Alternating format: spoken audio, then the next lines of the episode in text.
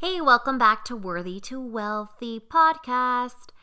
Guys, I'm going to be honest. I didn't know if anyone was actually going to listen to these episodes when I launched the podcast.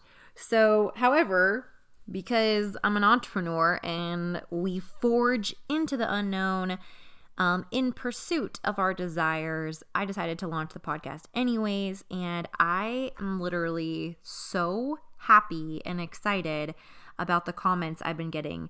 So, Melissa Galley is a friend of mine, and she said this to me, and I thought, this is some straight fire inspiration. She says, don't look at the numbers, meaning like downloads. And that's you too. Don't look at the amount of likes. Don't look at your sales. Just keep doing it consistently. That is so true. It's all about showing up.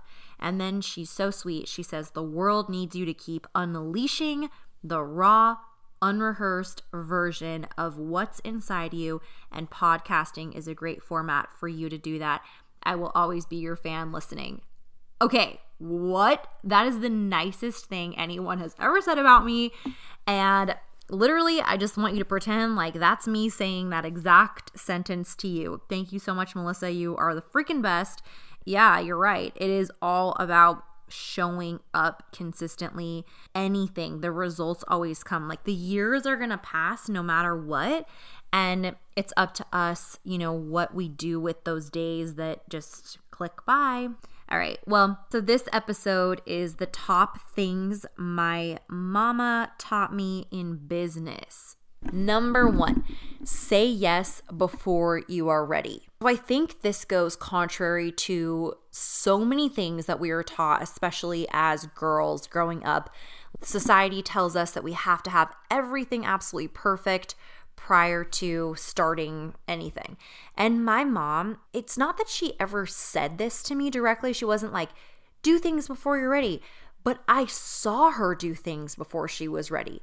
For instance, I remember her coming home from work one day and telling me, I quit my job. Actually, she was laid off. She started making more money than the boys. They turned against her in sales, long story.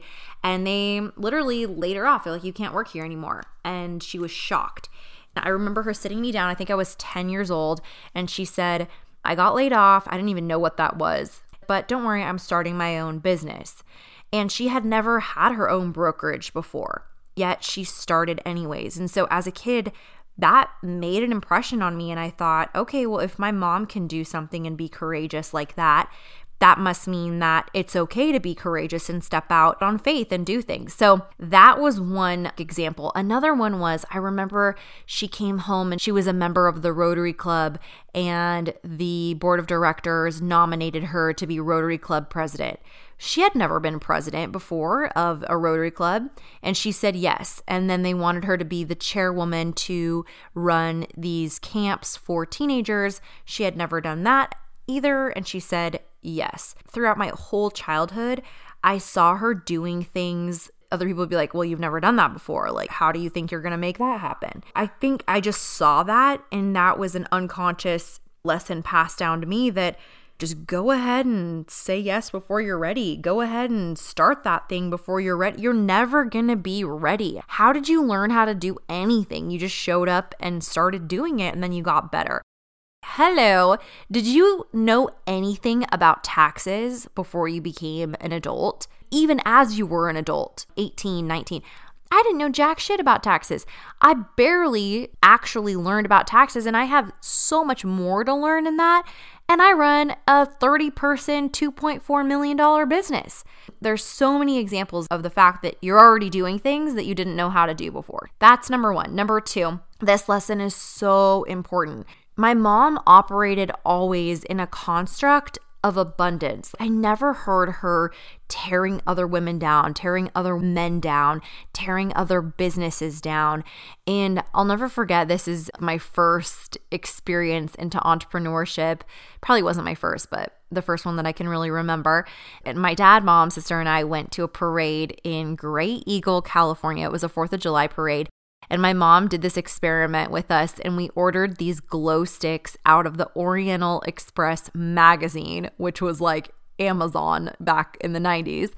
And we had these glow sticks arrive at our house. We took them to this parade and we were going to sell these glow sticks to, you know, the people watching the parade. Well, we get out our glow sticks and we're walking around and we're starting to sell them when all of a sudden my mom sees this woman and these teenagers selling glow sticks also. Granted, so I need to tell you that we were just visitors. We were visiting. I honestly do not remember why we were in Graeagle, California. The girls that were selling also were the local cheerleading squad. And I will never forget this. Like, I think I was about 12 or something like that, maybe 10.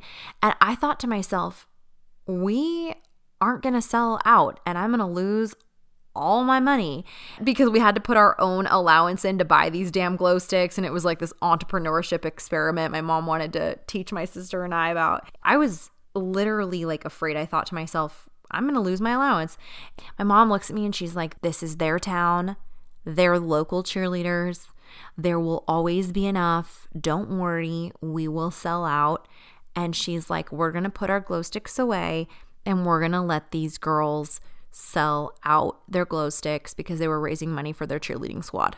Guys, it's moments like that that make an impression on your kids. It's not what we say, it's what we do that actually matters. And so I remember watching these girls sell out of their glow sticks. And at that point, it was like dusk and it began to get dark all of a sudden we cracked open a few glow sticks and before we knew it we were completely swarmed. I remember my little sister was completely like attacked by super aggressive moms wanting to buy glow sticks for their kids. My sister was so afraid she started to cry like dropped her glow sticks. It was this big thing.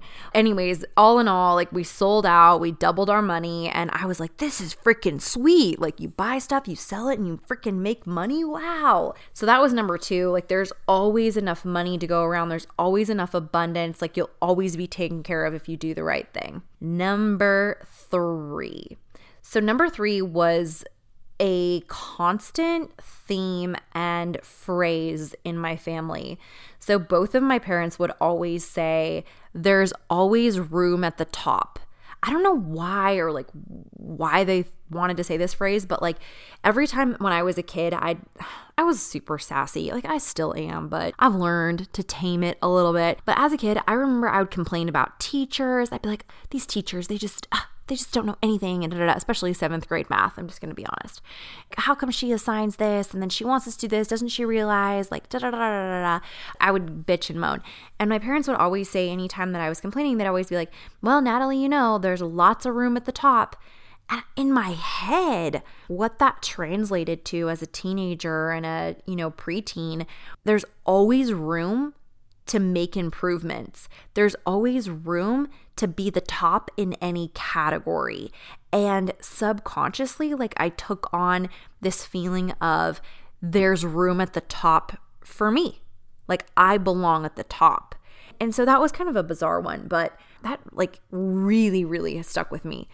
Number four, don't dummy down. So my mom would always say this. I think there's studies that talk about women in the classroom and how if there's a classroom full of women, they're girls, they're more likely to ask questions and be engaged than if there's boys in the classroom. And my mom read so many books about how to raise teenagers. And you know, she would always be like, Natalie, in class, don't dummy down. Like, if you know the answer, raise your hand and say the freaking answer. Like, if you don't know the answer, still raise your hand, participate, like, be engaged. Basically, don't dim your light. But she'd always be like, don't dummy down in front of other people to try to fit in. Both she and my dad really instilled that one. Number five, game changer as a businesswoman, there's this thing called the second shift. And there's this, I think that there's even a book about it.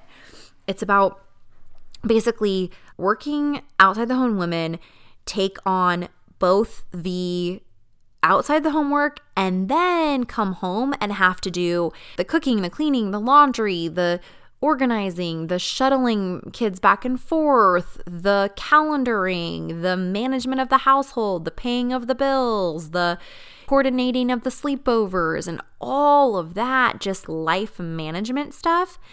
And I remember I was in um, college in a sociology class and we were reading that book. Really think it was called The Second Shift. Early on when I wasn't making I mean I was making like $40,000 a year, I remember Ugo bless his heart. He was used to like cleaning on the weekends with his family and he was just kind of like why don't you clean? And I mean, I'm just gonna be straight up with you. Like, love me or hate me. Like, I didn't grow up cleaning. I didn't, I mean, I would tidy up my room, but we didn't spend our weekends scrubbing toilets or vacuuming carpets.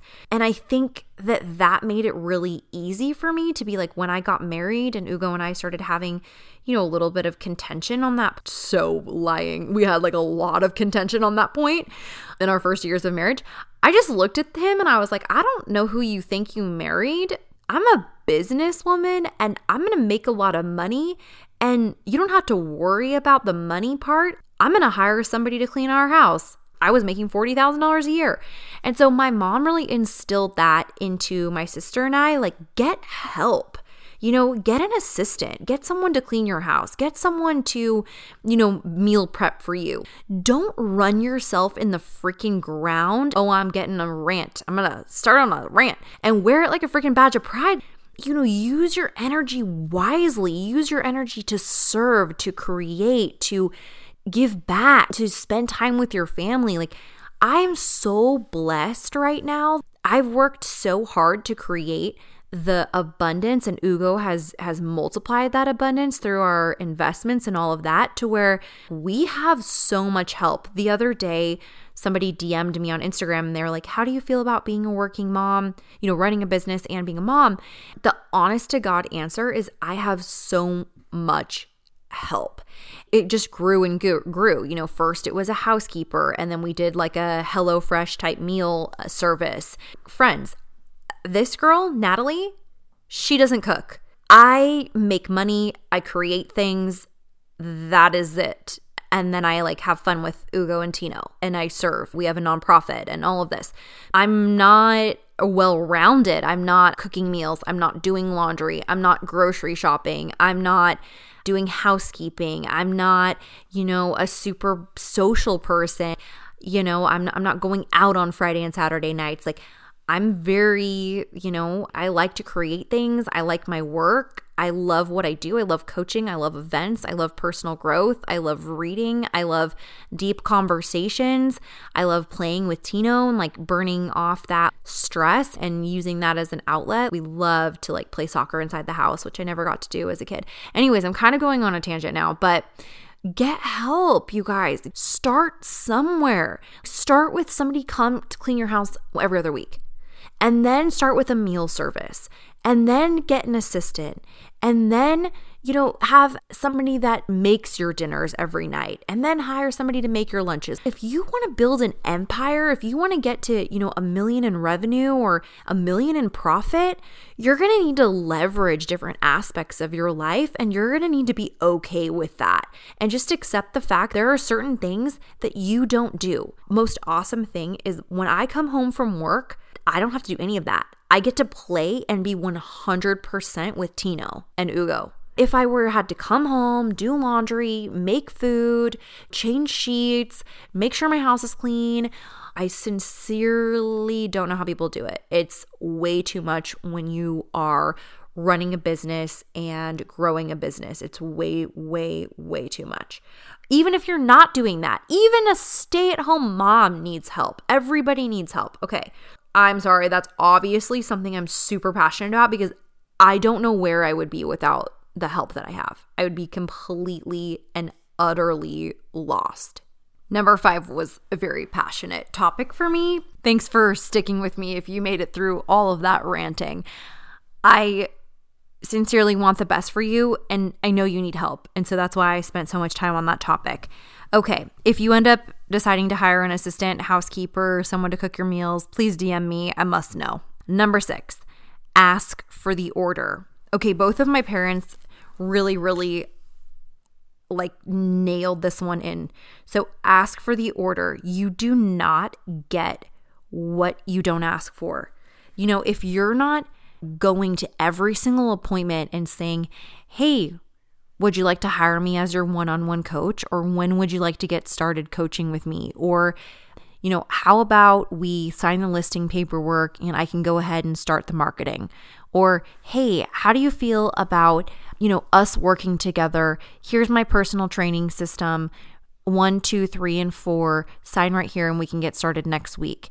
Asking for the order is everything. It's everything. Hey, why don't you stop by my boutique and see all the new clothes we have? Hey, DMing someone, you know, a picture of I don't know, the newest outfit that you have in your store and saying, I think this would look really good on you. You know, I'm around on Thursday at four and want to come by and try it on. You don't get what you don't ask for. So that's number six. Number seven is a little bit controversial, I think at least. So, my mom taught me as a businesswoman, this is specifically for women, because I think that women have this tendency to be really like nurturing and motherly and things like that, which is awesome, beautiful characteristic. Unless you work in like an all women company that is very like women focused, you're to have to learn how to basically adapt and live and you can use your femininity. My mom was really adamant. She's like, I don't want you guys, my sister and I, baking office treats. This could be like super freaking polarizing, but don't bake office treats. Don't bring homemade office treats. Clarify. I will occasionally bring cookies, but they are always store bought. Do not bake things and bring them to your office. Why? Because unconsciously, if you have like a male boss or even male coworkers, in their mind, primal unconscious level, they're going to just see you as mom figure. And when men think of women as their mom, they're not going to think, "Oh, this woman is capable of running a team." They don't put moms and boss ass bitch leaders in the same category. Let's be real. And so don't bring homemade treats to the office. That's number 7. Okay, was that super raw? I I mean it's true though, so no homemade treats. Number 8 is also if you're in a male dominated room or team or company, do not be the one to right off the bat offer to take notes. If you are consistently the note taker and yet you want to be seen as you know leadership potential you want to maybe you know buy this company or maybe you even are the leader don't be the one taking notes in a meeting. Also unconsciously that person that's taking notes is the assistant the one that's running the coffees and things like that. It's not the person leading an organization. And so don't take notes. I mean seriously I'm sorry, not sorry that if you're offended. I'm just telling you what I've learned from, you know, my mom who and here's the other thing.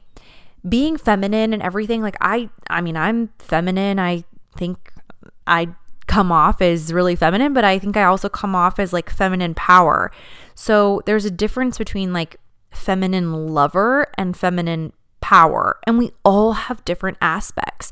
You know, when I come home from work, I am not the same person at home as I am at work.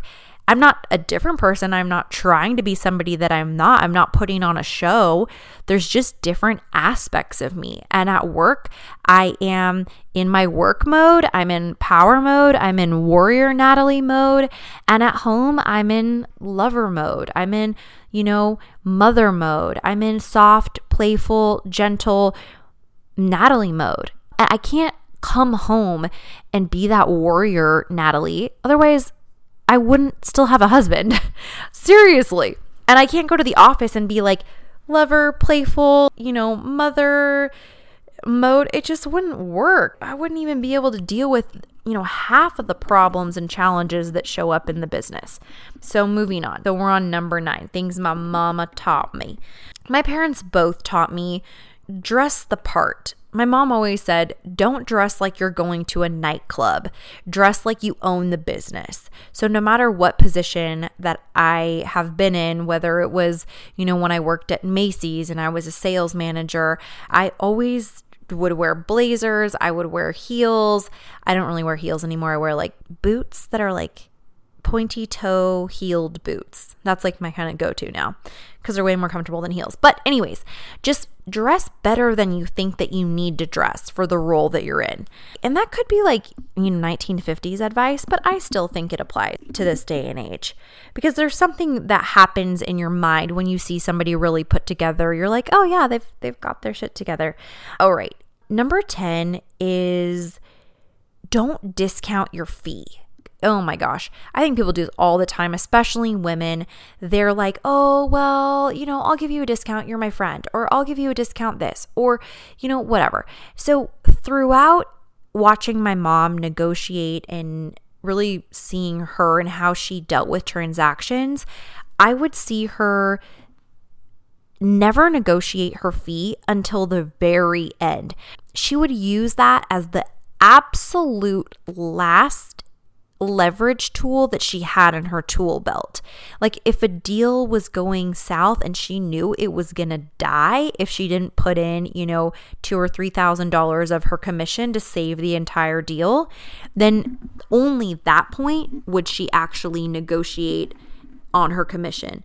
Other than that, it was never up for grabs because I think people are way too quick to erode their profit margin by giving discounts. So don't discount your products, especially right off the bat. Always, always charge people full price and always make sure that you have a profit in your sale. My dad would always say, a sale without profit is a sale without honor. Make sure that every single sale that you have has a big enough margin to where you are reaping a profit from that because that is why you're in business in the first place. Okay, beautiful friends, those were the 10 things I learned from my mama and my dad too. So I hope you loved this. I would love you to DM me, screenshot this, share this, share this with someone that is, you know, in business that needs to know to stop bringing those office treats. oh my gosh.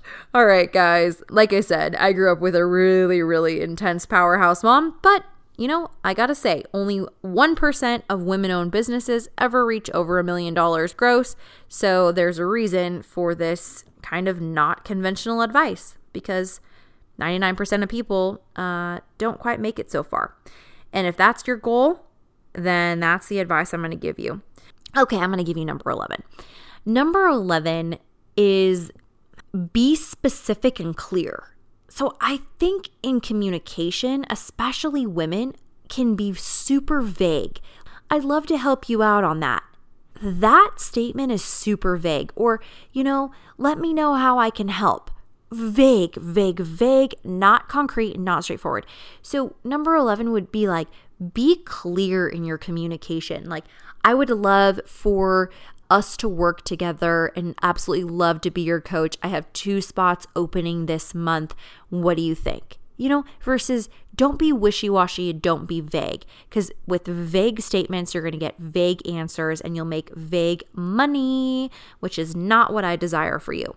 Okay, guys, again, share this, screenshot this, send me DMs. Always open to more podcast suggestions and I wish you the very best week, day, next five minutes of your entire life. Okay, sending you hugs. Talk to you later, guys. Bye.